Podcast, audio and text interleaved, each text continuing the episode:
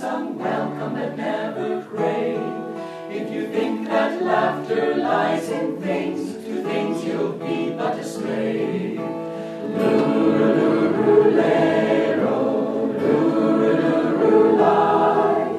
Joy will come to anyone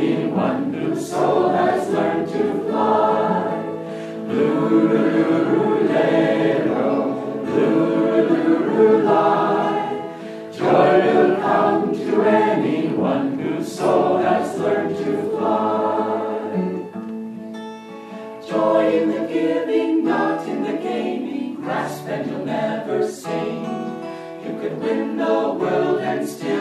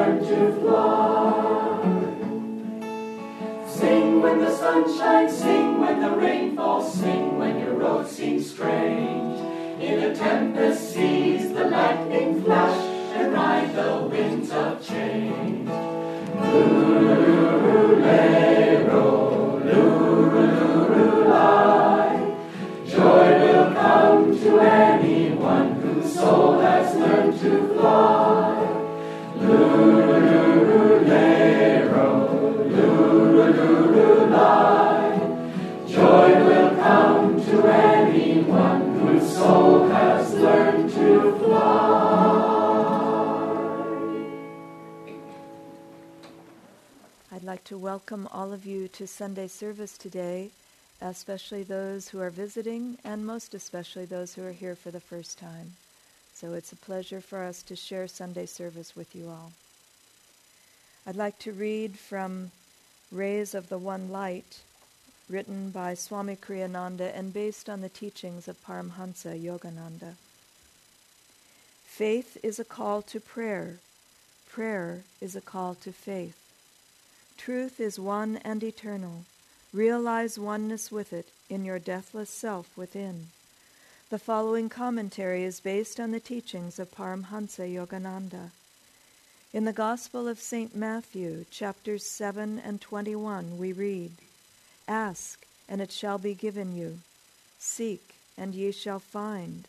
Knock, and it shall be opened unto you.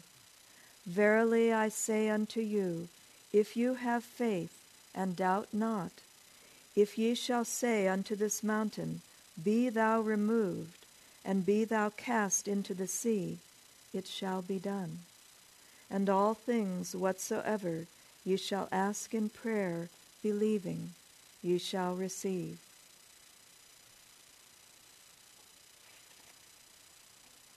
Paramhansa Yogananda, by his own example, showed by his own example that prayer is a power, provided we believe deeply in that power. When our thoughts and feelings are strongly focused, and then united in growing awareness to the divine presence within, they can bring even seemingly unrealistic wishes to fulfillment. When Paramhansa Yogananda was in charge of his school in Ranchi, India, he took the boys on occasional outings to the surrounding countryside.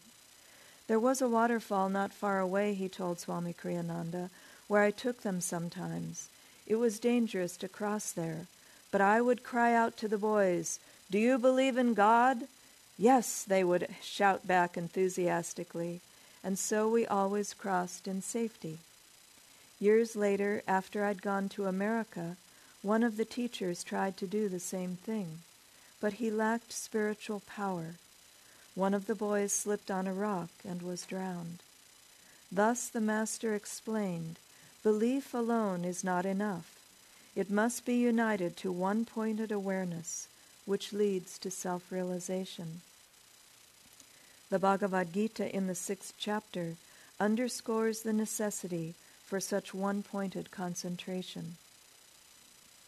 Whenever the mind, fickle and restless, wanders off from its concentration, let the meditating yogi withdraw it resolutely, spurning every distraction, no matter how alluring, and bring it back again and again under the control of the self. Thus, through Holy Scripture, God has spoken to mankind. Oh,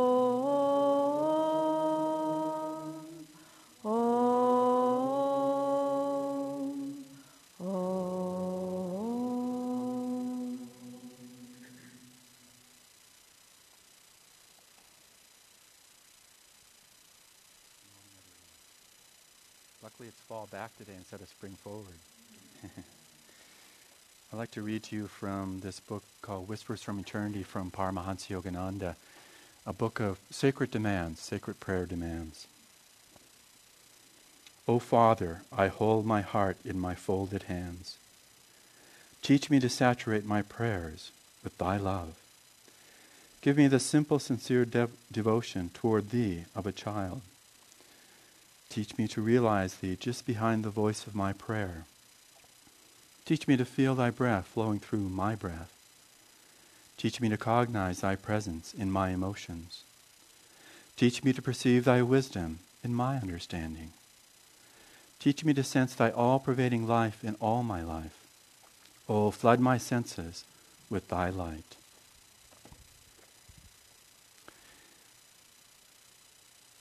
In this book, it actually is wonderful to read and reread the beginning part. And Master Yogananda, in his um, charm like humility, has a section in the beginning called Hint to Readers. and it's very, very important. To understand this book, it'd be hard not to um, read this and get much out of it. You'd, it really sets the basis in understanding this whole idea that he called them not so much poems, there's a section at the end that are poems, but really they're sacred demands, sacred prayer demands. And when you think of that, what would be what would make them sacred demands? Well, there's really two ways of understanding that. One is that they're sacred because by the nature of them coming from a great master like Yogananda. And so there is that magnetism, that power that is imbued in those very words. But Yogananda, in this section called Hint to Readers, says it's not enough just to parrot like the words of even a master. It won't do. Uh, it reminds me of uh, um, uh, a story that uh, these two men that were walking in a pasture, and this bull was there. They didn't see it first, and so suddenly the bull was charging at them, and the two men were running, and they weren't sure they're going to make to the other side of the fence to be free from this bull charging. And the one man says to the other, uh, Quick, quick, say a prayer. And the other man says, Well, the only prayer I remember is what my father used to say as blessing for food. Thank you, Lord, for what we're about to receive. so just saying a prayer perhaps isn't the right thing, although I remember this other story about this, this very simple man, but very devotional man, uh, that one day he forgot his book of prayers as he went off to work, and he felt bad about it as time came for prayer. And so what he did, he simply recited the alphabet, the whole 26 letters, five times, and then said to God, You know my prayers more than I do. Take from these alphabets what you feel would be the right prayer. And the way the story is told is, is that the prayer was received because of the devotion. But we can't rely on that completely. We need to uh, go further. So, the second part of why Yogananda would call them sacred demands is our part. That we really need to be there in the experience. So, he says, even if you take these prayers that I offer you, make sure that they're your own. He said, or take from them the sense of what's behind those words and make your own prayer. So he's not trying to dogmatize and box us in that these are the only prayers. But I know in my own practice, I've taken many of those prayers and deeply become absorbed in those words. Just like we do with the affirmations, where we go past that first exchange of ideas, the mind thinking about it, and we go deep into the absorption of that experience. Um, but then he says a very interesting point. He said that the best prayer is uttered when one is uttering their oneness with the divine, with their heavenly Father and their divine mother. So that's really what's being asked of us. It isn't that we need to have this way of praying or that way of praying outwardly, but we completely offer ourselves into the experience. Well, that isn't necessarily what happens, is it? I mean, it isn't happening even in meditation at times. So the real emphasis is how do we explore every moment of every day moving towards that attunement, to that alignment, to that experience that is no longer us out here praying to some mysterious God out there, but rather we're in the unity of the experience as we utter our words. There's another story that's very sweet about a man who was poor in India, very destitute, and so he would pray for the blessings in a very devotional way of the divine to help him to be prosperous. And he prayed to the goddess Saraswati, uh, or Lakshmi, I mean. He prayed to Lakshmi, um, and with deep devotion prayed and prayed. But his devotion overwhelmed his need for prosperity. And he was in that unity of God consciousness. And then Lakshmi appeared to him. And he said, to, after, you know, he didn't really want it anymore. And he said, Well, why didn't you come when I really desired it? And she said sweetly, Because of my love for you, I didn't want you to fall into delusion with it. And that's a sweet way of understanding that even when we have those demands that really aren't necessarily the best thing for us, if we're doing it with devotion and we're doing it with that openness, as the affirmation referred to, even the divine will bring us the right result. Because that devotion overrides that even that trap of delusion if we can keep that deeper and deeper as our experience. And so the reading uh, from the Bible, this idea that pray believing, ask and it shall be given to you, is very powerful. But we have to, of course, let go of the nagging doubts that the ego and the subconscious tend to draw us into. Swami Kriyananda talks about this story about this man who took this biblical scripture saying, and he had a, a, large hill outside of his picture window in the distance. And he thought, well, if this is true, I'm going to do this. And so he, he prayed and prayed that this hill be removed. Um, you know, because it says in the Bible that if you pray deep enough, then that mountain will be removed. And so he goes to bed with this affirmation of the mountain, the hill would be removed. And so he wakes up and he charges to the picture window, opens the, the curtains, and he says, I knew you'd still be there.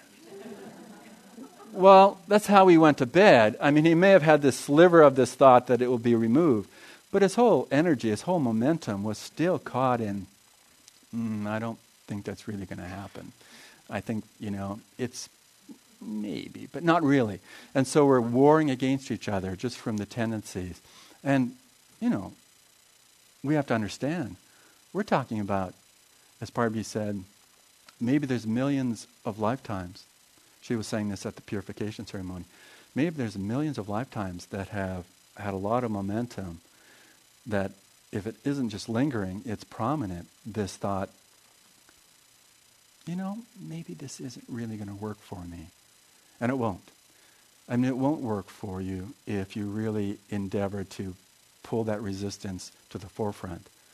So there might be resistance. You might have that momentum of many lifetimes. But what we can do then is simply put ourselves in position where we're offering more completely.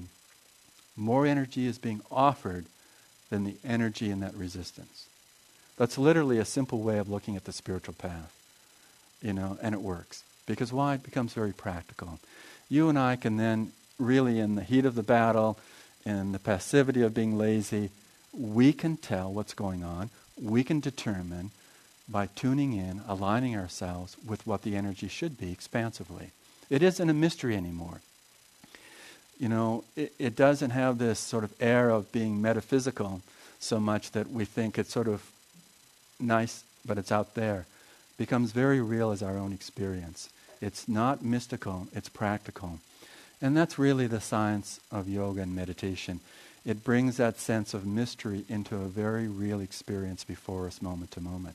And so the Bhagavad Gita, it's, it's just a wonderful uh, bunch of verses there that say basically we need to attune ourselves. We need to get past the fickle mind of restlessness. Well, you know, it's interesting in Sanskrit that the word for faith, which is what we're leading towards because before that, we're just believing things will happen. We'll perhaps believe the mountain may not be there in the morning, but we don't have faith. We don't have the real experience of integration of that in our own selves. But the word in Sanskrit for faith is vishwas. And the way it's described by Yogananda is very, very helpful. He said that faith comes when the breath, the life, and the awareness has complete calmness. Interesting way to look at faith. And he said, when that happens, we have that intuitive, direct experience of what is real. And that becomes our faith as we put into motion all the, the different aspects of our lives. But that idea of the breath, our life, and our awareness is in deepening calmness will produce for us that faith. And so that when prayer is used, it's less that we're praying again from here to there to God, but we're basically having a unified conversation. You know, they talk about in, um, in quantum physics this unified field of theory. Well, that's really what it is, is that when we come to the experience of our true self, we're in that unified conversation with God. You know, and it beco- becomes personal or impersonal depending on who we are. But it's direct, it's individual, it's real for us as an individual. And the power of that experience is not just a good thing, it's transformative. It's then that we really realize this expression of oneness with God. That we understand that unity isn't something we affirm, although we still may do that. I mean, you think of a master, someone like a Yogananda, he still continued to meditate. But in reality, he was beyond the experience of meditation. He was in samadhi all the time, in nirvikalpa samadhi, that oneness that never leaves. But he meditated because it allowed that experience to be real for all of us, to see that as we pursue that oneness, as we open up to that experience, endeavor to do the things that moment to moment make a tremendous transformative effect. And so meditation is really there as that experience. So what can help with this is rather than going into meditation thinking, I'm going to get somewhere, don't do that. Be unified already.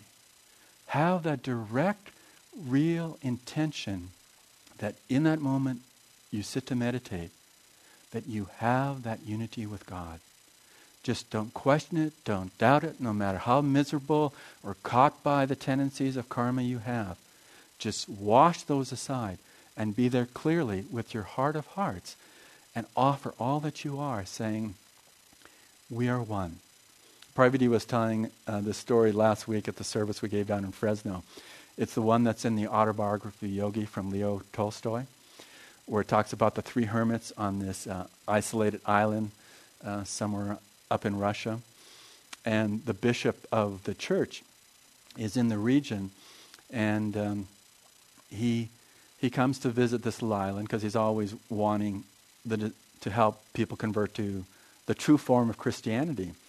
And so he sees them, and, he's, and they say to him, very simply, We're Christians, we're Christians.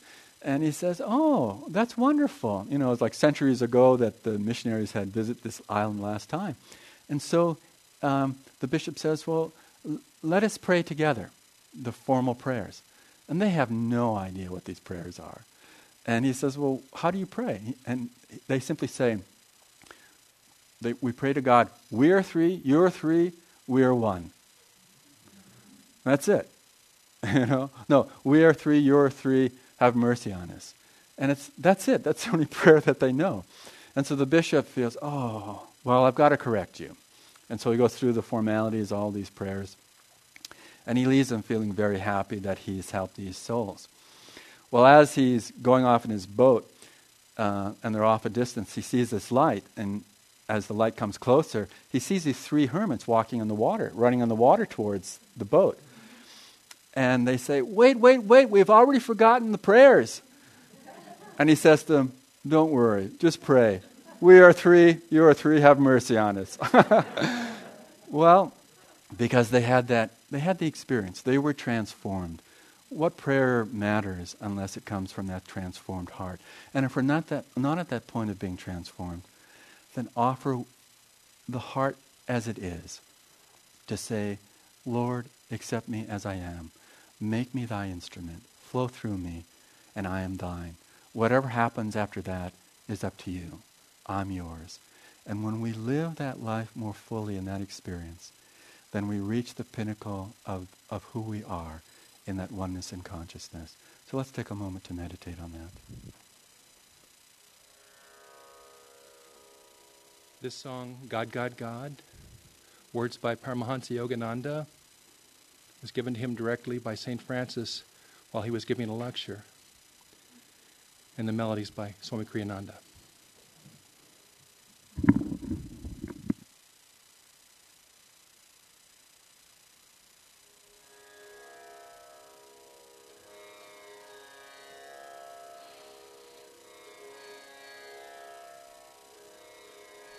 From the depths of slumber as I ascend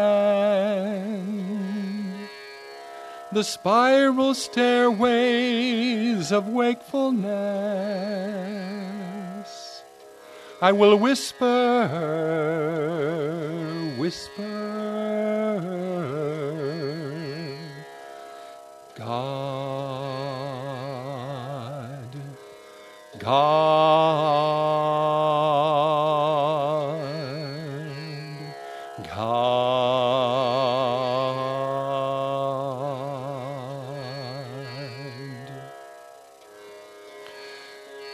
art the food, and when I break my fast of nightly separation from thee, I will taste thee and mentally say, God,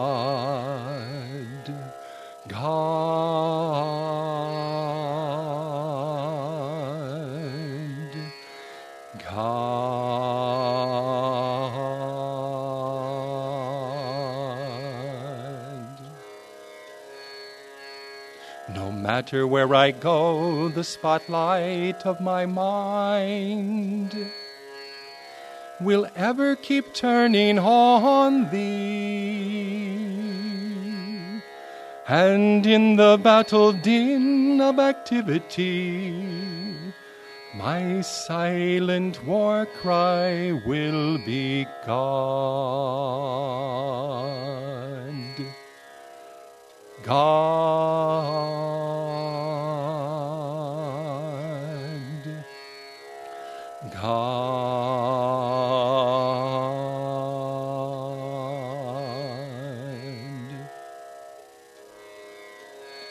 Boisterous storms of trial shriek, and when worries howl at me, I will drown their noises, loudly chanting,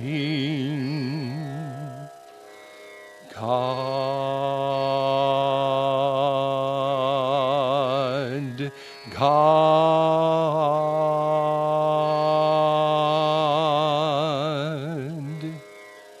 God.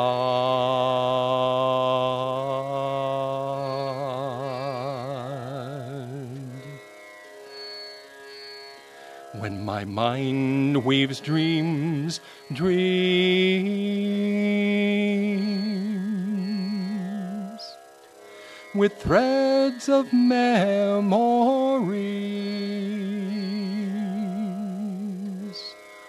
that magic cloth will I emboss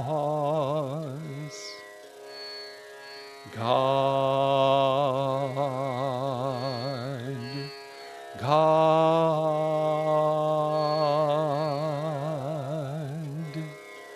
God.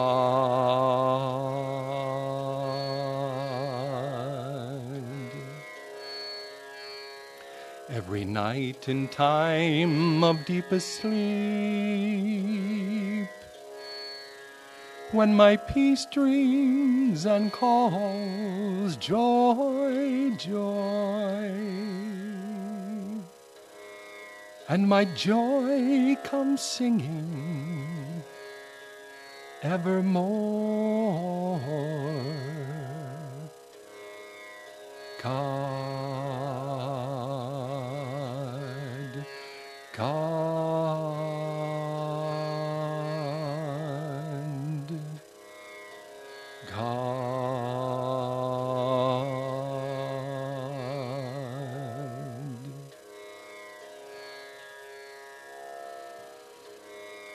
In waking, eating, working, dreaming, sleeping, serving,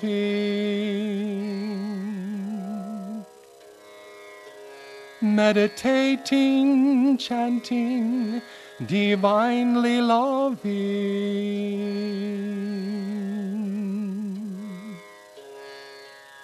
My soul will constantly hum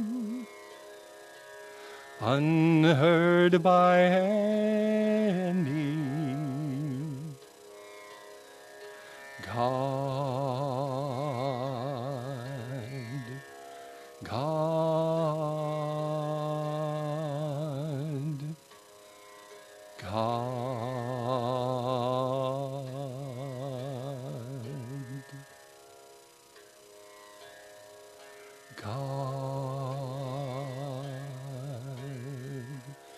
God.